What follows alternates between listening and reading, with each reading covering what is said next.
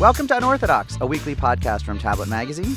I am your host, Mark Oppenheimer, joined as ever by senior writer Liel Leibovitz. Salam alaikum. You too. And deputy editor Stephanie Butnick. Hi. How are you? I'm great, thank you. Today we'll be talking with guest Jew Eric Weiner, author of The Geography of Genius, and with guest Gentile Katherine Martin, who is a lexicographer and head of U.S. dictionaries for Oxford University Press. We'll also be doing some news of the Jews. But first, how was your week, Stephanie? My weekend was great. I was down in Florida uh, celebrating my mom's 60th birthday. Um, it Mazel was- tov, Mrs. Yeah. Mazel tov, Mrs. From all of us here. Butnick. Thank you. To She you. got a lot of people wrote on her Facebook wall.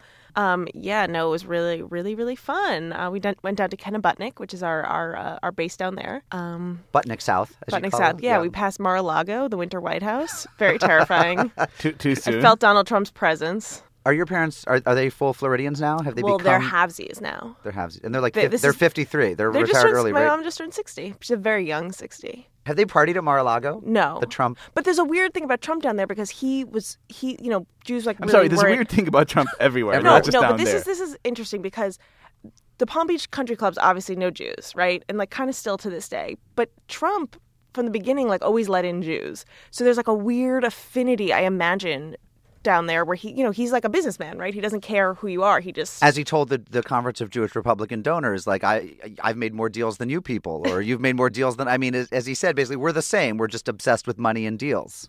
But he, I mean, in a, in a place where people were not very welcoming to Jews, obviously in a ridiculous concept, we're talking about like country clubs, but he sort of isn't.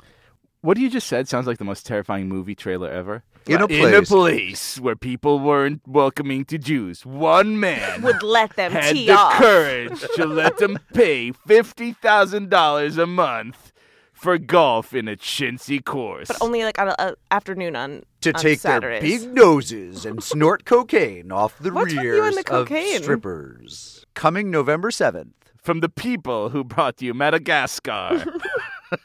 First, a little a little real news of the Jews. Uh, Michael Bloomberg, one of three Jews ever to have been mayor of New York City, said that he would not run for president, uh, which is just as well because he has no constituency outside of New York and wouldn't have gotten many votes. And I don't know. At a campaign rally in Florida, Donald Trump asked supporters to raise their right hands in a salute that, in the photography afterward, looked uncomfortably sort of mid 30s German. uncomfortably. and then he duck walked out of there. That's right. And at Sunday's town hall debate, Bernie Sanders gave his Jewiest answer yet in any debate, telling non Jew Anderson Cooper, I'm very proud of being Jewish, and that's an essential part of who I am as a human being. Bernie, we will believe it when you come on Unorthodox. That's when you'll actually get koshered. And the invitation the invitation stands. but just don't interrupt him. Excuse me, I'm I'm talking. there nothing gets my Facebook feed more in a in a frothy lather than if someone attack you know the whole is the whole sexism in the Democratic primary question. I had the gall to write that interrupting someone in a debate is not a sign of sexism. It's a sign that you're in a presidential yeah, debate. Yeah, would you say that to a woman? No, there he was, was mansplaining. He was he man- was manspreading on the podium and he was actually he was taking mansplaining up way too much to space. Mrs. Clinton, who's an accomplished woman. No, I think there was Horrible. one piece, I think also in the Washington Post, which like really doubled down on this, that said he needs to sort of like be aware of how it appears to like have his hand was out and he was saying um, my hand is out right now, you can't see it, but like It's way out. His his his physicality seems to be a little like it can appear disrespectful. I and would also needs- like to add That- that, he should ask Mrs. Clinton for her favorite preferred pronoun before he talks to her because she may not identify I as a say- she. What if she identifies as a they? As a Z. Because you know- they, Stephanie, I actually think that piece that struck me as the stupidest piece of all time because it's like saying to Mrs. Clinton, "There's nothing wrong with wearing your pantsuits, but you need to be aware of like." Actually, no. If if he's either being sexist or he's not. If he's not, then saying you need to be more aware of the idiot people who will say you're sexist when you're not is is a very kind of meta critique. No. that it's I that's think not he's fair. the one candidate besides Trump, obviously, who hasn't seemed to like refine himself. But isn't that great? Isn't it Yeah, great that he's the same like pushy, loud, outgoing, you know, But I think we give him a lot of credit because he's like this like grandpa dude. No, don't give him credit then. But Mark- one does imagine that Hillary Clinton can handle that. I think Hillary Clinton was surprised when many of her supporters took that debate to be some eruption of sexism by Bernie Sanders. I mean, this woman deals with misogynist leaders all the time, and literally every minute of the day. literally that's what she does: is deal with people who think less of this women. was like the most respectful thing anyone's done to her on a debate stage. Wow.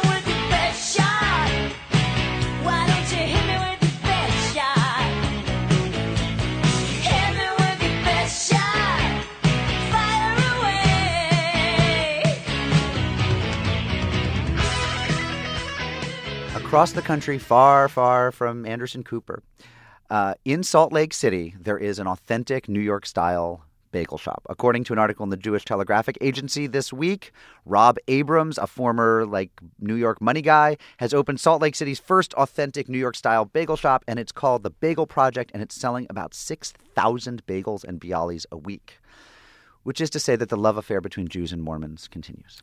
Mormons are, I'm sorry, Mormons are completely the new Jews. They are superior the to old us Jews. They're in better than every us. way. They're doing everything we used to do And they don't before we drink, got so they have, like, and they so much don't more drink, time. and they're so much more energetic. They have like a cool like American religion, and now they're even doing bagels better. Uh, You know what? And- Hats off to you, our Hats Mormon off to friends. Mormons, We and they're, love you. they're taller too. yeah, and they're attractive. and you know? attra- they're so attractive. Uh, the Mufti of Gaza was interviewed on Palestinian television this past week, and he went into a long disquisition about the proper way to hit your wife. First, he said you should speak to her kindly and tell her to know her place. That's important. If she fails, you ought to deny her sex. The horror. I'm sorry, but when you have six wives and you're wife number one of Right. six, that's kind of tough on her And- more than it is on him. If she still won't listen, then you must hit her, but not in the face so as not to uglify her. And you must hit her in a way that makes her feel how much you love her. Which, by the way, I'm pretty sure is a Phil Spector lyric. This is about the most. You, you're saying that Bernie Sanders needs to worry about how he comes across he in hit me and it felt like a kiss. the right? the Mufti of Gaza really needs to needs an image makeover. Stephanie, does this resonate with you? Um, Would you have liked I just to have think be- he should be more beaten- concerned about the optics. Wondering if there was a Jewish tradition on the proper way to beat your wife, we thought we would call uh, somebody who knows the Jewish tradition very well, our old friend and former unorthodox guest, Rabbi Avi Shafran. He is the head of communications for Agudath of America, which is an organization of uh, very, very religious congregations and rabbis. They don't like the term ultra orthodox, but you know, for lack of something Uber. better. Uber Uber, religious. Super uber religious. religious. Uber with the umlaut.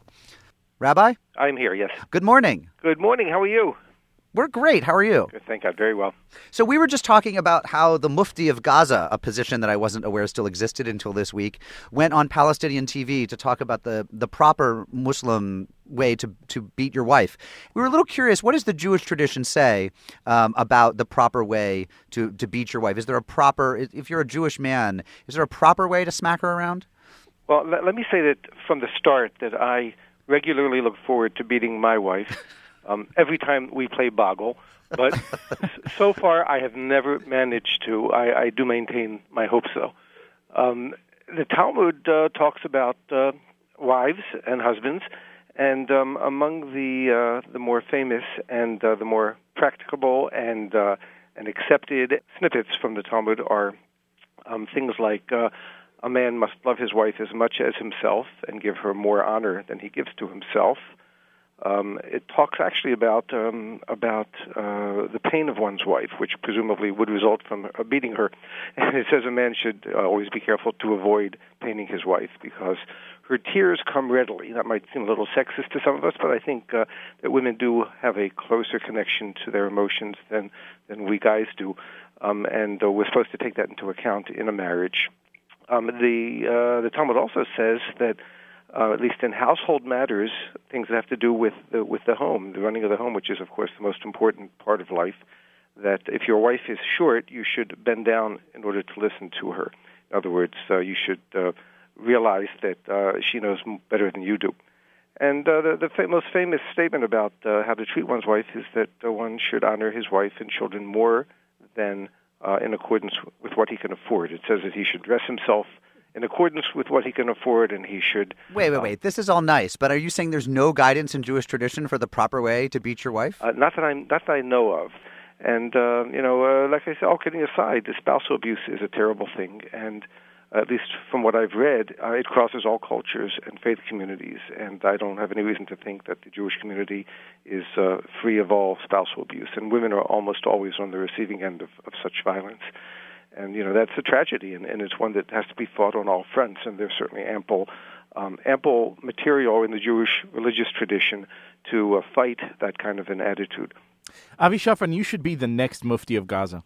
Um, I, I if I can do it from New York, I, I, I think consider you it, can. Why not? I'm, not sure I want to make that move at this point in my I think we should life. start campaigning If, for you. if you become Shafran for Mufti 2016. if you become Mufti of Gaza, you won't have to take the Staten Island ferry to work every morning. That's morning. exactly right. That's true, and I have the beard already, so uh, I Making- want somebody as a turban, and I'm all set, I guess. Making Gaza great again. Avi Shafran, thank you so, so much. Thank you Good so line. much. I'm going to run on that one. There's apparently a massive boom in cooperation between Palestinians and settlers in the West Bank, two feuding camps that nonetheless occasionally find common ground, especially as it turns out if the ground is growing marijuana. It was reported this week in the Israeli media that there have been some massive drug busts in which they've discovered massive cannabis plants that seem to have been what, was it? Were they co-tended by Palestinian and and Jewish farmers? They were they were co-sold, co-produced, and co-smoked. and co-smoked. It is kind of like exactly what everyone needs. That's exactly what they need. Just like take it down a few notches. Just what we need to do instead of John Kerry, we need to send fish to the Right. Middle East for a 73 hour long concert. No, or we need some three-party talks with the Jamaicans. We, Yeah. need, we, need, we need Ziggy Finally, Marley. a mediator we can all get yeah, we need some three-party talks. Um, It's the, the land of milk and honey and, you know, and ganja. ganj. And ganja. Yeah, yeah. Oh. Can you imagine the thing is like, I will kill all in. oh, forget about it. Come here, brother. Hugs? It's like the next Adam Sandler movie. Hugs? It is the next, It is the next Adam Adam- Sandler movie. Rob Schneider is Mahmoud Abbas. Adam Sandler is Benjamin Netanyahu. And they're all high. And the movie's going to be called, wait for it, wait for it, The Green Line. oh! All right, we're done. We're done. we That's just it. peaked. That was Goodbye. peak, peak unorthodox. I'm out. Well, since that was fun, Israeli performance artist Ariel Bronz is being investigated for a stunt on stage at an arts festival in Tel Aviv. He shoved what appeared to be an Israeli flag up what the writer Tom Wolfe would call his fundamental aperture. One of those who filed a complaint against him was Culture Minister Miri Regev, whose flag is always in a bunch over uh, Dare you, sir. over liberal that is artists a sexist That's argument. sexist. who is wanted optics, to who bad is- optics. who is wanted to strip arts funding from people who do things like ball up Israeli flags Absolutely and shove them up their fundamental apertures. was it on a Untrue. flag pole? Yes, it was. Okay, that's what I thought. No, How it else wasn't a pole. Shove, yes, it, It was. wasn't a- it was a How would you- no, no, it was on a, on a little pole. How else would you shove it up well, your that's ass? what I was confused It's about. really Was it difficult. wadded and put in? I'm sorry, but like for all our listeners listening home, if you if you want to make like an experiment out of this, shoving fabric uh, uh, into your rectum is kind of difficult to do. You need real commitment. That's why a little pull. Only on unorthodox. Put a telephone in your butt. Say, put some dust in your butt. I say, it's a must in your butt. I say, pizza crust in your butt.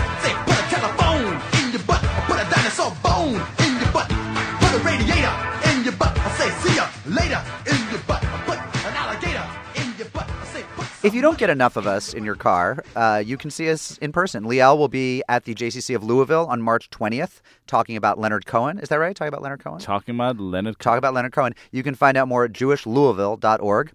The whole crew of Unorthodox will be at the Oshman Family Jewish Community Center in Palo Alto, California on April 7th. I will be at Williams College April 19th, and our rescheduled, once snowed out event at American Hebrew Academy in North Carolina will be May 16th. So And we will come wherever you want us if if you guys can put together 100 subscriptions to our print magazine. Uh, we can tell you more about that if you email us at unorthodox at tabletmag.com. If you want to just subscribe right now. and you- if you think about it, it's what forty dollars for the magazine. Yep. Times a hundred, that's like thirty six hundred dollars. An Four thousand. auspicious $3,600. Thirty six hundred dollars. That's it's, that's it's 4000 isn't it? no, but it's thirty six dollars, right? Thirty nine ninety nine. Okay, so it's four thousand dollars. It's to have the four of us, Yeah. the three of us plus Julie, come to your, you know, Your living room, your of- bar mitzvah, Yeah. your living room. That your- is that is that is less than like a, a mid class prostitute. People, you could afford that, And Uh, we're all and and we are way more entertainment and gratification uh, than the best call girl in New York. Yep. We will talk, we will sing, Yep. we will not sing for a little bit extra money. We will do whatever you want. and we'll keep it. Yeah, we'll keep it on the DL. And you get then you get the magazine. So And we're actually you get 100 you actually get the magazine. So we are a gift that keeps giving. Text subscribe to six six eight six six to get the magazine. The print magazine issue number two is almost out. It will be out for Pesach. Our guest Jew this week is Eric Weiner. Don't call him Weiner. He's a former New York Times reporter and NPR correspondent, now a philosophical traveler and recovering malcontent. Those are his words. His books include the bestseller The Geography of Bliss about the happiest places on earth, and his latest, just out, is called The Geography of Genius. It's about places throughout history that have birthed genius, from Athens to Vienna to Silicon Valley. Hey, Eric. Hi, Mark. How are you, sir? I'm very well. Yourself? Good. Where where are you? Uh, I'm in very, very, very, very close to Washington D.C. I can see it from my window. Are there any geniuses there? uh, I have not spotted any yet, but I will let you know. Any So, occur. Eric, this is this is Liel. Pleasure to have you on the show. Great book. We're going to jump right uh, to, to the thick of it. So we, uh, y- you have been the NPR correspondent in Jerusalem for a while. We have just uh, read a news item uh, that you may or may not have seen about an Israeli performance artist shocking the country by, uh, shall we put it mildly, shoving an Israeli flag uh, up his bottom. Uh, what is it? What is it about that place that makes geniuses, crazies, and, and all sorts of uh, extreme, um, you know, forms of human life? I think it's maybe 2,000 plus years of collective insanity might have something to do with it.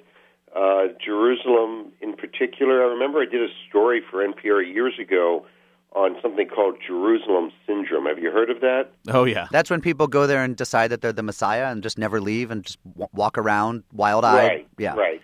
And uh, I think there's like a wider Jerusalem syndrome at play too, which is that it just it kind of brings out the most extreme behavior in people. Um, and I think the history is part of it. People sort of feel like um, there's been a lot of craziness, for lack of a better word, taking place there over the last 2,000 years. So why not shove an Israeli flag up my bum? You know, um, it, it sort of, in a weird way, gives you permission to to do things like that. I Why think not? that's just right. Why you know, not Israel, shove an I've never flag? thought about it like this, but Israel is really like it's the Burning Man of history. It's like the one place that you could just go and just like let your free flag fly, ends. and it never It ends. You never get whatever you want, and it would still be interesting and cool. So we're going to get to your current book, but let us backtrack to the ge- geography of bliss for a moment because we, we got to ask, uh, what is the happiest place on earth? Well, you know, this is where I could be really coy and say we have to read the book, but I'm not going to do that. Um, I would say I will say that two of my favorite places uh, that are pretty darn happy are Iceland and Bhutan. This is amazing Um, because our next guest actually married an Icelander, so this is gonna, this is going to be a nice segue. And there are only like 300,000 of them in the world. So that's, you know, the odds of marrying an Icelander are pretty small. I, I'm a fan of Iceland because it's, it, it is so unexpected, you know. It's, it's teetering on the edge of the world. It's, it, it's cold. It's dark. Uh, it's kind of alcoholic. I mean, it, and, you know. you That sounds like my childhood, it- sir. Yeah, you wouldn't expect it to be happy or be creative, but it is actually both of those things. Um, so I'm a fan of Iceland, and I'm a, a fan of Bhutan and their uh, experiment with gross national happiness. Those are probably two of my favorite places in the world. what about a? uh, Let's say I don't have a passport and I just want to get really happy in the contiguous 48 states. Do you have any advice on that? New Uh, Jersey. contiguous, huh? How about if we expand that to the 50 states? Hawaii. Yeah, I would say Utah and Hawaii, for different reasons, often come out on the top of the, the happiness surveys in the U.S. And they both have a Uh, lot of Mormons. Hawaii has, after Utah and Idaho and Arizona, probably the largest percent. Is, is it Mormonism? I think it's otherness in a way, right? I mean, those two states are really kind of outliers in the U.S. Uh, one geographically and one religiously, and you know, and I, I think that helps. But by the otherness barometer, we should be much happier than we are here in this room. Uh, that is. You mean as Jews? Yeah. Stefan? I hope you're including me in that metaphorical. we are room in the metaphorical Um, room. Yeah, yeah. I guess you're you're you're right about that. I, I think there's there's a sweet spot of otherness, um, and this applies to happiness and it applies to creativity as well. You want to be like an insider outsider. You want to be outside enough to be different, but inside enough to you know not be killed and to be accepted. Which, by the way, It's also fine line. also applies to genius, right? Yes, exactly. That was my subtle segue to genius. um, is that you really?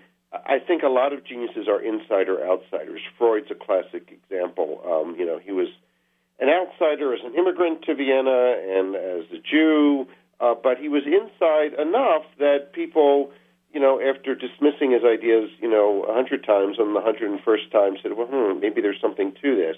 Um, so all geniuses are outsiders, but inside enough that you know they're not dismissed as just nut jobs.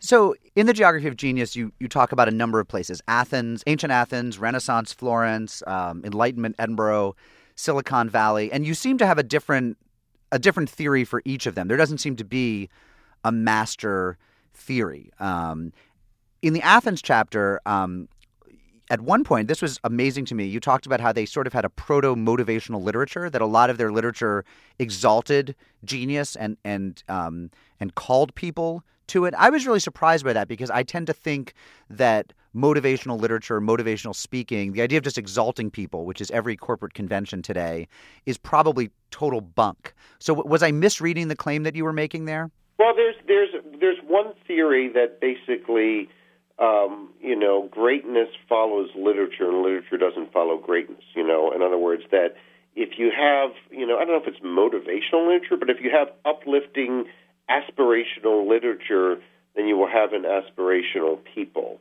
It's a theory, um, and you're right. There is no. Uh, I struggled to come up with a unifying theory of places of genius because, look, the fact is, if you know, if there was a recipe a formula for creating, you know, one of these places of genius, um, you know, I would not be sitting on the phone with you right now. I would.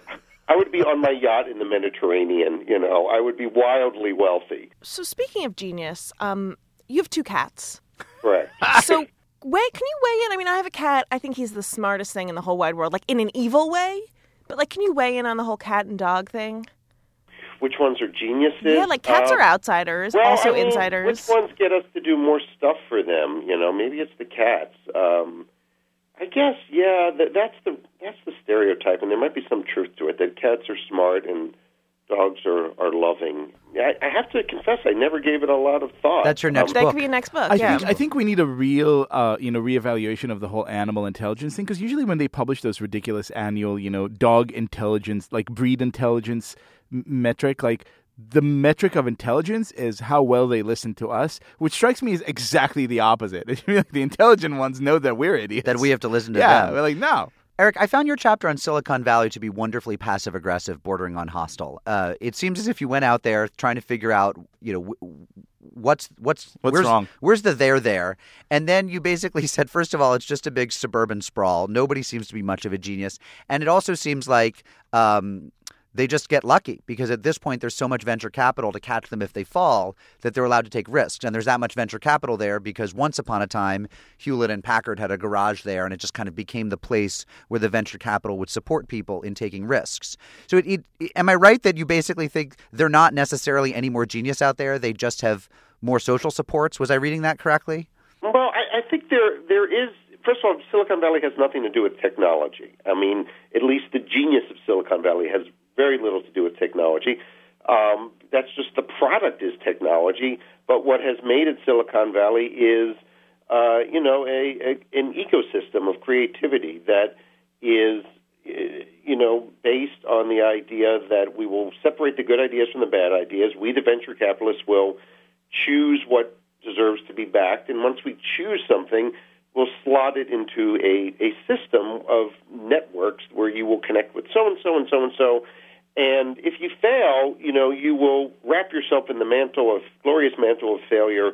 But I guess the truth is that you're not really taking a huge risk. Uh, in, in a place where failure is celebrated, um, are you really taking a risk? I guess is the question that I ask, because you can always walk into another venture. Um, so they do certain things right in Silicon Valley, and there's a reason why it is Silicon Valley. Uh, I'm just not sure if they're geniuses on the level of Darwin and Einstein. So see, this is this is interesting that you should say it because reading your book, I couldn't help but feeling that you know since you constructed it, uh, you know, in, in parts like a so kind of a historical argument that there was a historical genius deficit. In other words, you know, if someone from uh, gen- place of genius Athens met someone from place of genius Cupertino, California, the conversation would go something like, you know, what did you invent? You know, representational democracy. What about you? You know, an app that delivers beer after midnight. D- do you see this? Is is there is there kind From of a your decline phone. from Right. your phone, dude? Is is there a genius in decline? Is there kind of a deficit? Um, I, I think we are approaching uh, peak genius in a way. Um, and there is there is a case of genius creep going on as opposed to creepy geniuses, which is a whole other Which also go on, yeah. Um, and just think of how we use the term. I mean, we toss it around promiscuously. I mean, you do a quick Google search, you'll find football geniuses, marketing geniuses, you know, political geniuses, Podcasting maybe- geniuses. Rap genius. Yeah, rap. yeah, exactly. You throw around the term, and the truth is, and there's some empirical evidence of this, that, that we are producing actually more talented people, but fewer actual geniuses these days. That there are fewer breakthroughs of Einsteinian proportion in the sciences today than there were in centuries past. And I, I think, I think that is true. Um, and I think partly specialization is to blame. Um, partly is, you know, if you need to sort of master the canon of what came before before you can add to it, well, good luck. You know, in any field, you know, it's so huge. You can spend, you know, you can be 95 before you get a third of the way through the canon. So, um, for a number of reasons, I think we we see a dilution, I guess, of of genius. I would think that in researching this book, some part of you had to be thinking all the time, like, do I have latent genius that would have been accessed if I'd grown up in this time or town or place? It could it could have been me, right? Were you kind of yeah, thinking that? pretty depressing. It was depressing that way. Um, you're right, and it's too late. And I say that up front, you know, because you know geniuses peak. They peak at different ages for different fields. Did you know that? that I, I uh, did, as a former chess player of distinctly non-genius gifts. I know give that us, give well. us, give us those some Well, some well, ranges. Western mathematicians peak in their twenties. Uh, historians and philosophers and writers a bit later. Um, so, um, yeah, I mean, I, I really do believe that we get the geniuses that we want and that we deserve. So that you you do need to have the luck of the draw of being born in the right place at the right time for your particular disposition. Um, just like if you're a really extroverted person and you find yourself born in Japan, you're probably not going to be too happy. You're not going to fit in very well in a country of introverts, and you, you sort of need to have the the skills that are honored. You know, um, the, the epigraph at the beginning of my book sort of says it all. In fact, you don't have to read the book; just read the epigraph. It's one line. But buy the Uh, book. yeah, it's from right exactly. Buy the book, read the epigraph, put it on your shelf. That's it. Okay, it's it's from Plato. What's honored in a country is cultivated there. It's so simple. It's it says it all. And so in 18th century Vienna, they honored music, classical music, as we call it today, and they got Mozart and Beethoven. And we honor apps that tell us, you know, when our laundry's ready, you know, and and we have the so that best apps Steve in Jobs- the world. yeah, we get a Steve Jobs or a Mark Zuckerberg. Um, so it really is, you know, I do believe that genius is a social verdict, and sometimes the jury is just a bunch of idiots. Eric, you know what else we honor? We honor nonfiction books by former radio reporters. And thank you so much for joining us. Uh, it is a great book. Everyone should go buy. They, they should at least buy and probably read The Geography of Genius. And I also want to assure you that we're pronouncing your last name Weiner, not Wiener. Be, be smart and creative now. Okay. You too. Fine. All right. That's his. That's his Vulcan send off now. Yeah. Be smart and creative. Why start now? Albert Einstein was a ladies' man.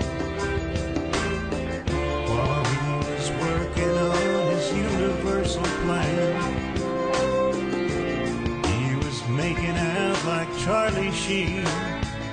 He was a genius. Friends, we are sponsored this week by Warby Parker, the eyeglass company. Have you ever noticed how ridiculously expensive eyeglasses are? I am someone who's needed eyeglasses for half of my life. I got them when I was 22. I'm almost 42.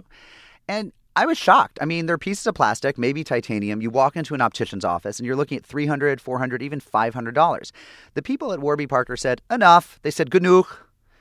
Selling online, they offer glasses starting at $95, lenses included.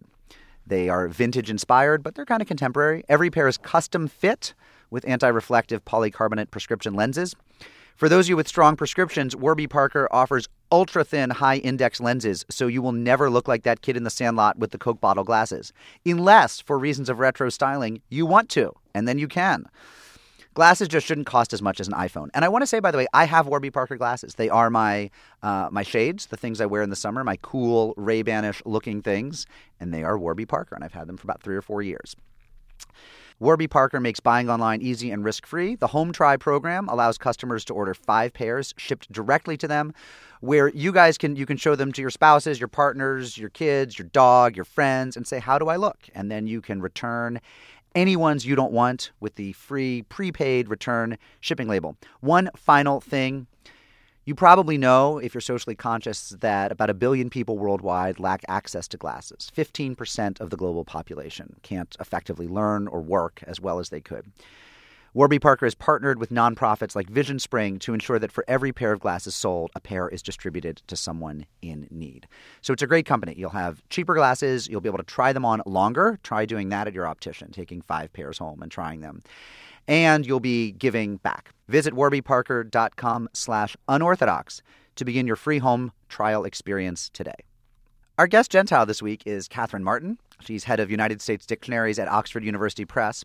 Specifically, she's a lexicographer, a dictionary editor, and general are you a word maven i shouldn't assume that you are right like this could be your your career but in your private time you might just like watch Abbreviate. pro football yeah Yeah. Well, it's interesting because a lot of people assume that all lexicographers are word mavens. To nice Yiddishism there, um, and uh, and a lot of people who really like words uh, are interested in becoming lexicographers. But in fact, I think a, a passion for words can sometimes work against the cold scientific approach that we need to take. Um, I'm a historian more by training, um, and we do tend to have a lot of generalists, more, fewer do you- linguists than you'd expect. How do you become that?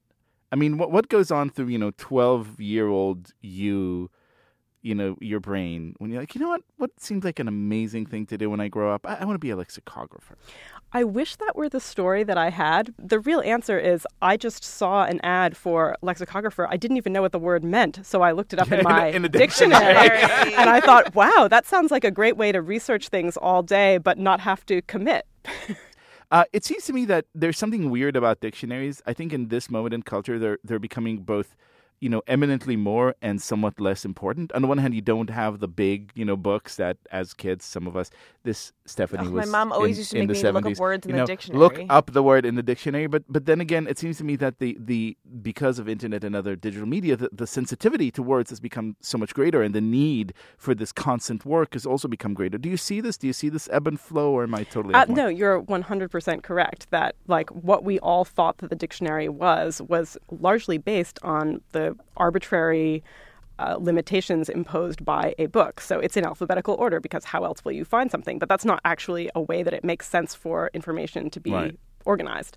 So uh, dictionaries are all online right now, and people tend to be much less um, dedicated to a particular text. So whereas we once might have had someone who is an Oxford person and they would always open our dictionary, now they're probably just going to the internet and typing things in. So it you know, you This reminds me of the great Steven Wright joke, and I just finished reading the dictionary. Turns out the zebra did it. Um, but yeah, so there's there's uh, we we're in a in a new world right now, and no one really knows what um, the future of dictionaries will be. On the other hand, it's a really exciting time because we now have access because like so many of the interactions that used to take place orally are now taking place through written mediums. We can see Oh, we- new we slang know what popping people up. are actually saying. Yeah, Yeah. like the, like two teenagers talking used to be like no one heard it. It's like as, as if it didn't happen. Now that there it leaves a record if they're doing it on Twitter or something, and we can actually identify. Oh, that's where that word came from. So you- do and you it's on do that? Fleek. yes, Fleek is a great example. Like you Stephanie to- had to explain Fleek to me. You, you in, in your efforts to research the origins of the word, you would go back to Twitter, to Facebook, to social media platforms, and you would look for the exact origin of some form of expression. G- give us an example. I can give you a great example. So, selfie is a word that you've probably heard of. Even I've heard that one. Yes. Yeah. and I mean, that's an amazing word that went from zero to 60 overnight. Went from like, zero to Obama. Yeah. Practically Right. overnight. Well, I mean, it went from a thing that no one had heard of to like your grandmother is using it in a really short period of time, which is something we love to see. But then when we see a word like that and we make an entry for it, we try to find its prehistory as well. Um, and in this case, an independent researcher who just loves to search for the origins of words. That's called free labor for you Yes. guys. You just have these obsessives who send you stuff. Yes. So this this independent researcher found this uh, an example from 2003 of this Australian guy who had like gone out, had a big night, fell down and like cut his face, and then the next morning, I think this was 2003, he uh, wrote a had a blog post where he took a picture from the like webcam on his computer and said. Uh, sorry, it's out of focus. It's a selfie, or words to this effect. Um, and when Oxford Dictionaries made selfie the word of the year a few years ago, we mentioned this anecdote, and like people came to this guy's house, and and he said, "Well, I didn't invent the word. I mean, everyone was saying it, which is usually the case. It's just he was the first person who left a record. Now that was 2003. Today, perhaps the first person who said it would have left a record because hu- teenagers don't talk to each other anymore. They always leave a record. I actually invented. God invented. bless you, young people. Right.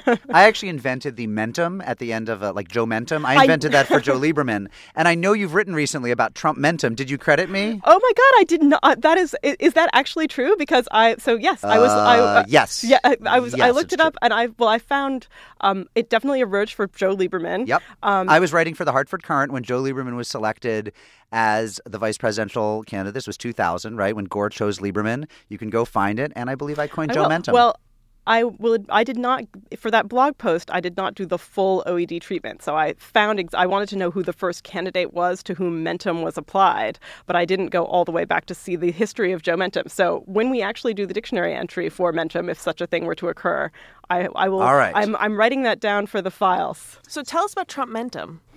Yeah. Well, so.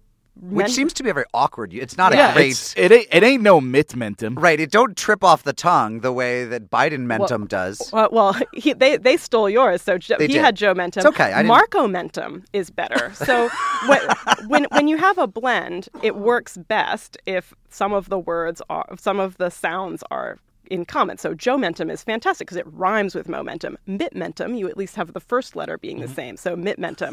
Marco Mentum, you can kind of see, but Trump Mentum only works if Mentum has already become like a separable affix, which um, the linguist Arnold Zwicky calls a libfix, a liberated affix. And so that's like the kini in, in bikini. Or gate. Or in the Watergate, gate, fantastic example. Um, and Leibovitz Gate is when we discovered that Liel was appropriating money from the tablet funds. And Oh, yeah. It was Leibovitz Gate. Because that's where you go to appropriate a lot of money to a, a non-profit, Jewish nonprofit. Jewish publication. Right. Let So- me ask you this: Uh, so, so in your line of work, you see how we use language, uh, and and often, uh, but by we, I don't mean us. You mean the this room. Jews? We're slightly better, but I- I mean America is you know becoming p- profoundly you know more and more base nation.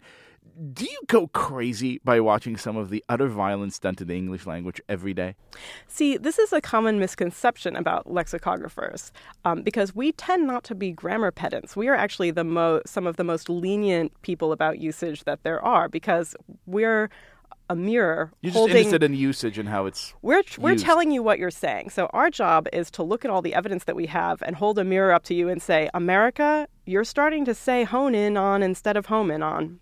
Just FYI. I hate that. See, I'm really pedantic about that. But but that's a that's controversial. I mean, there was a time, right, when people thought dictionaries should be prescriptive, not descriptive, Yes. right? What is so you're saying the the descriptivists have won? You the know time was my childhood once again. Well, I think that that's a false binary distinction because part of the description of a word is people if you say this people will think you are stupid, right? So Okay. if that's true of something and uh, we actually have a pretty extensive usage note about home in on versus hone in on and what we discovered is that it's much more accepted in the United States than it is in the UK. So perhaps you are a closet anglophile. Um, so that's that's a that's a case Add that to the list of closeted things that you out, may be. right? There's many things I closet, Katherine, but my Anglophilia is I fly that freak flag. so um, so yeah, I think there people there was a thing in the New Yorker a few a few years ago where they were really like trumping up this debate about the prescriptivists versus the descriptivists, and most people have a foot in both camps because you can't accurately describe something without saying how it's received as well as how it's used. So you, you, you really insist on being sort of like radically non-judgy. Like, come on. At no point are you like, I'm the fucking OED boss. You do not say that. You don't like at social events. Not n- never. I, I, I think I've, I'm, I really, in fact, it, since I've become a, a lexicographer, I've actually become worse at spelling, and I think, I think the reason for this is that I'm exposed to unedited, like unfiltered American and British people talking all the What's time. like the fa- the like the funniest word you've come across, or like the young like the young text lingo? Like, is there something that just like makes you happy when you see it? I don't know. I will. There, there are. I'm going to admit now. There are I don't like all words, and um, so uh, awesome sauce was one that Yeah, I objectively terrible. yeah. When we had to uh, we added that to the dictionary, there was a sense of like, oh, really? They've it- they've something, won. Something died inside a little bit that day. That doesn't even make sense as a word. Aha. Well, it's the sauce suffix, right? yes. Hold on, yes. lexicographer. Uh, tell tell us Well, about I think awesome sauce. I think Mark knows the answer here. No, no, no. I'll, I, that's I've just said Closet all I know. lexicographer. Oh, which is that it's it Oh, was weak sauce was the original phrase. So oh, weak Oh, sauce is something that. bad, and you can see how weak sauce, like if you like hot sauce or something, presumably that's the metaphor. If weak sauce would not be good, and so the opposite of weak sauce, rather than being strong sauce, for some reason was awesome sauce, perhaps because the actual, like the literal meaning of the original metaphor was lost. It So doesn't. ha- it do you have doesn't. to accept weak sauce as a word to then like build on it with awesome sauce? Well, we started with awesome sauce, that and was a then deep, when that was deep, Stephanie. Yeah. No, you see, you you clearly have the makings of a of a lexicographer because we started with awesome sauce was the word that had had the frequency, and then when we looked into it, realized had the same question as you: Why would this even be a thing? And the research led us Would to discover ever? that that's why. Would you ever use your powers to say a word like this is not in my fucking dictionary? No way. Could you do that? We can, and and this is actually to go serious for a moment. People often will approach us about slurs and like really, honestly, damaging, awful words that show a, a ugliness in human beings. And I wish that I could take those out of the dictionary, but we they are words, and we're we have to tell you what they mean and what their history is. The fact that it's in the dictionary doesn't mean that the dictionary endorses its use. It's like retweets. Do you have a sign there? Retweets, Retweets are not are endorsements. not Yes. endorsements yeah, pretty in much. the Like, inclusion is not an endorsement. Uh, I have one more question for you, and then I, you're, you have a question for us. Yes. So, okay. Um, my question for you is: Do you feel when you hear Jewess that it's a slur? Well, you know, I, yeah, I think I, mean, I, well, This, is a loaded question because I have a very actually. I won't tell you how I feel about Jewess, but I want to hear what your take. Most of my encounters with the word Jewess have been in 19th century, century British literature that is of an anti-Semitic nature. so my like people in Daniel Deronda complaining, "Why are you with that Jewess?" yes, Yeah. uh, so and I also think that S words in general show a Poetess. so there's there's a sexist angle there. Yes. Priestess. So, um, but I, but I, but I would also acknowledge that the word, like Jew as noun, is also very fraught in interesting ways in contemporary usage. So I'd, Oh my God, we're going to bring you back to talk about that because I'm obsessed with the, the fact that Christ, that to be a Christian is a good thing, but to be a Jew is a bad thing. This is like this is this is the next dissertation, all right. But you, um, when we told you that you were had a panel of Jewish experts with deep, deep, highly certified Jewish knowledge, and we said, "Do you have any questions for us?" You actually sent in a couple great questions. What was your question about headgear? Oh yes, so um, kippah, yarmulke, uh, skull cap, which I've also seen. What are the uh, these all refer to the same item, but which is preferred? What are the distinctions in usage, and what do they mean? So I'll answer for tablet because ta- so the, these are all referring to the, the the tiny little circle that The beanie. Jewish men wear on their heads. Our, our Um, Jew beanie with a propeller. Tablet style is yar- yarmulke, which is spelled yarmulke, which is fun every time you have to write it. So we don't we don't refer to kippahs or kippot, but I think in speech you you would say a kippah. Like, well, so yarmulke is Yiddish and therefore has a longer history in America because Hebrew wasn't a language. We weren't borrowing w- words from Hebrew until the past 30 or 40 years. So your grandma and grandpa always said yarmulke. And kippah was a, is a is a, a move of Zionist aggression. Basically, it's like now that Hebrew's the language, we're gonna, supposed to say kippah, but nobody's Bubby Now, Zadie now said the Hebrew's the language. Yeah, now- never used to be before. Well, nobody said kippah. But all of a sudden, people no, but nobody used to say kippah. No. no, Bubby and Zadie. I mean, in your Except family, for you know throughout most of Jewish history yeah, up until a in moment. America. okay. In America, no. In America, in no one America, said- which is no where which, said- no one which said is where we are in Which America, is the center of the That's right. universe. which we're making great again. Let's let's be real. So, I personally, when I hear kippah, I think that's what your Hebrew school teacher called it. When I hear, but yarmulke is what Bubby and Zadie call it. So to it's a more Hamish word to me. That's so interesting because that absolutely gels with my Gentile experience of the words of the word, which is that growing up I only heard yarmulke from Jew, and then when I went to college, Yeah, the brothers suddenly A people Pi. were calling it ki- a kippah, Yeah. and I wondered what happened. I have to say my family calls it a Yamaha, As do many four-year-olds. many four-year-olds have called it a Yamaha. Uncle I think Joel it, I think it calls it also Yamaha. has to do with uh, maybe I'm totally off here, but I think it also has to do with like your level of observance and your your kind of affiliation. It's like you know a reformed person goes to temple, whereas someone who's not Yeah. reformed goes to shul. But that's weird It's too, where because you- a modern Orthodox person, because they're religious Zionists, will often say kippah, whereas Haredi ultra Orthodox, are they're Yiddish. they're Yiddish oriented, so they'll say yarmulke. Or they won't because the yarmulke's always on their head. So why would they be would talking you about Like, why this? do you even need to reference it? But skullcap, I have It'd to be say, this. Skullcap needs is to like come a- back. But like, it's I feel like that's a word in in literature. Like you also see like the Jewish man and his skullcap. Right, in Or the- like Pope, dun dun That's dun. what's so interesting because the, the Pope beanie is also referred to as a skull cap. I'm sure it has if a I ever meaning. start a skateboarding company, I'm going to call it Skullcap. 'cause It's a Skullcap. cool name. But it is true, like in the New York Times in the 1930s, they would refer to a skull cap wearing polit. You know, if an Orthodox guy was running for office, he was wearing a skull It cap. just seems a little neg. Um, Katherine Martin, thank you so much for joining us. For you've been one of our top ever Gentiles of the week. I'm not going to say shiksa of the week, but I'm going to say Okay, thank We'll you get to because someone told time. me what that actually means literally, and I, I, I felt very Yep. offended. it's a ver- it's a vermin. It's like a wo- it's like a worm. It's a right? wormy it's worm. a wormy worm. Thank you so much. My pleasure.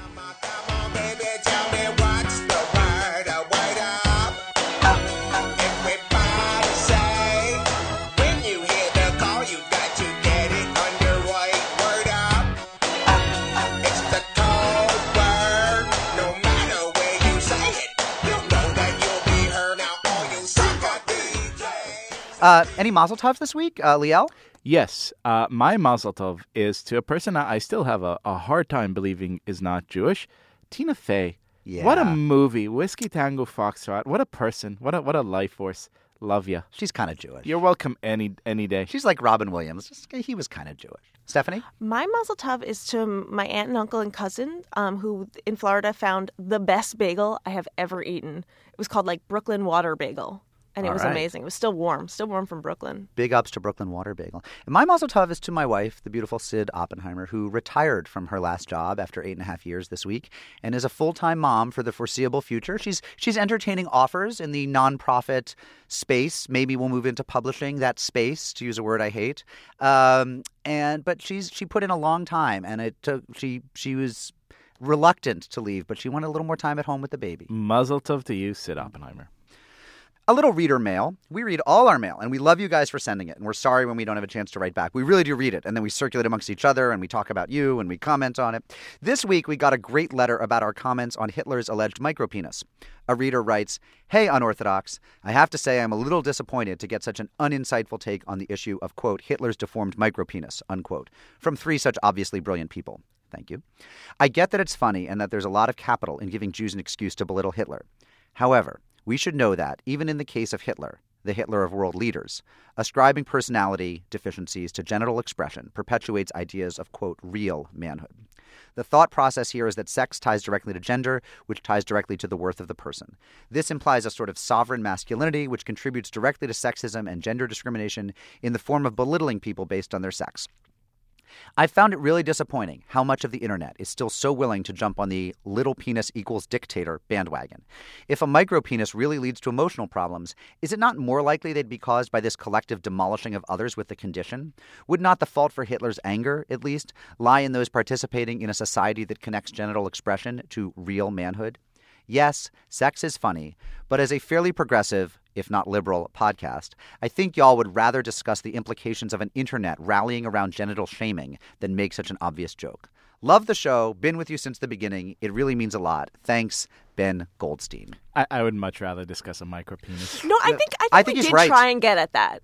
I don't Maybe think we not did. well. I don't think we got at it well. I think he's right. Mark, progressive values are one thing, but like if your dick is one and a half inches short and it's like That doesn't like mean a you'll be a U-turn dictator. sign, like you're gonna be fucked up for so many reasons have nothing to do with society. Now we're going to get so much mail from people. Okay, So much let us then. anonymously signed mail from people with one and a half inch penises. If you have thoughts, comments, praise, or questions for our panel of experts, send them to unorthodox at tabletmag.com, and we may well read it on the air. See, like we just did. Unorthodox is hosted by Liel Leibovitz, Stephanie Butnick, and Mark Oppenheimer. That's me. It's edited by Julie Subrin and produced by Sarah Ivry and Alyssa Goldstein. Rabbinic supervision this week is by Ariana Killeran, way up in Maine. And kosher slaughtering is by Donald Drumpf. Our website is tabletmag.com. Our music is by Golem. To get our newsletter, just email us and ask for it. Shalom, friends.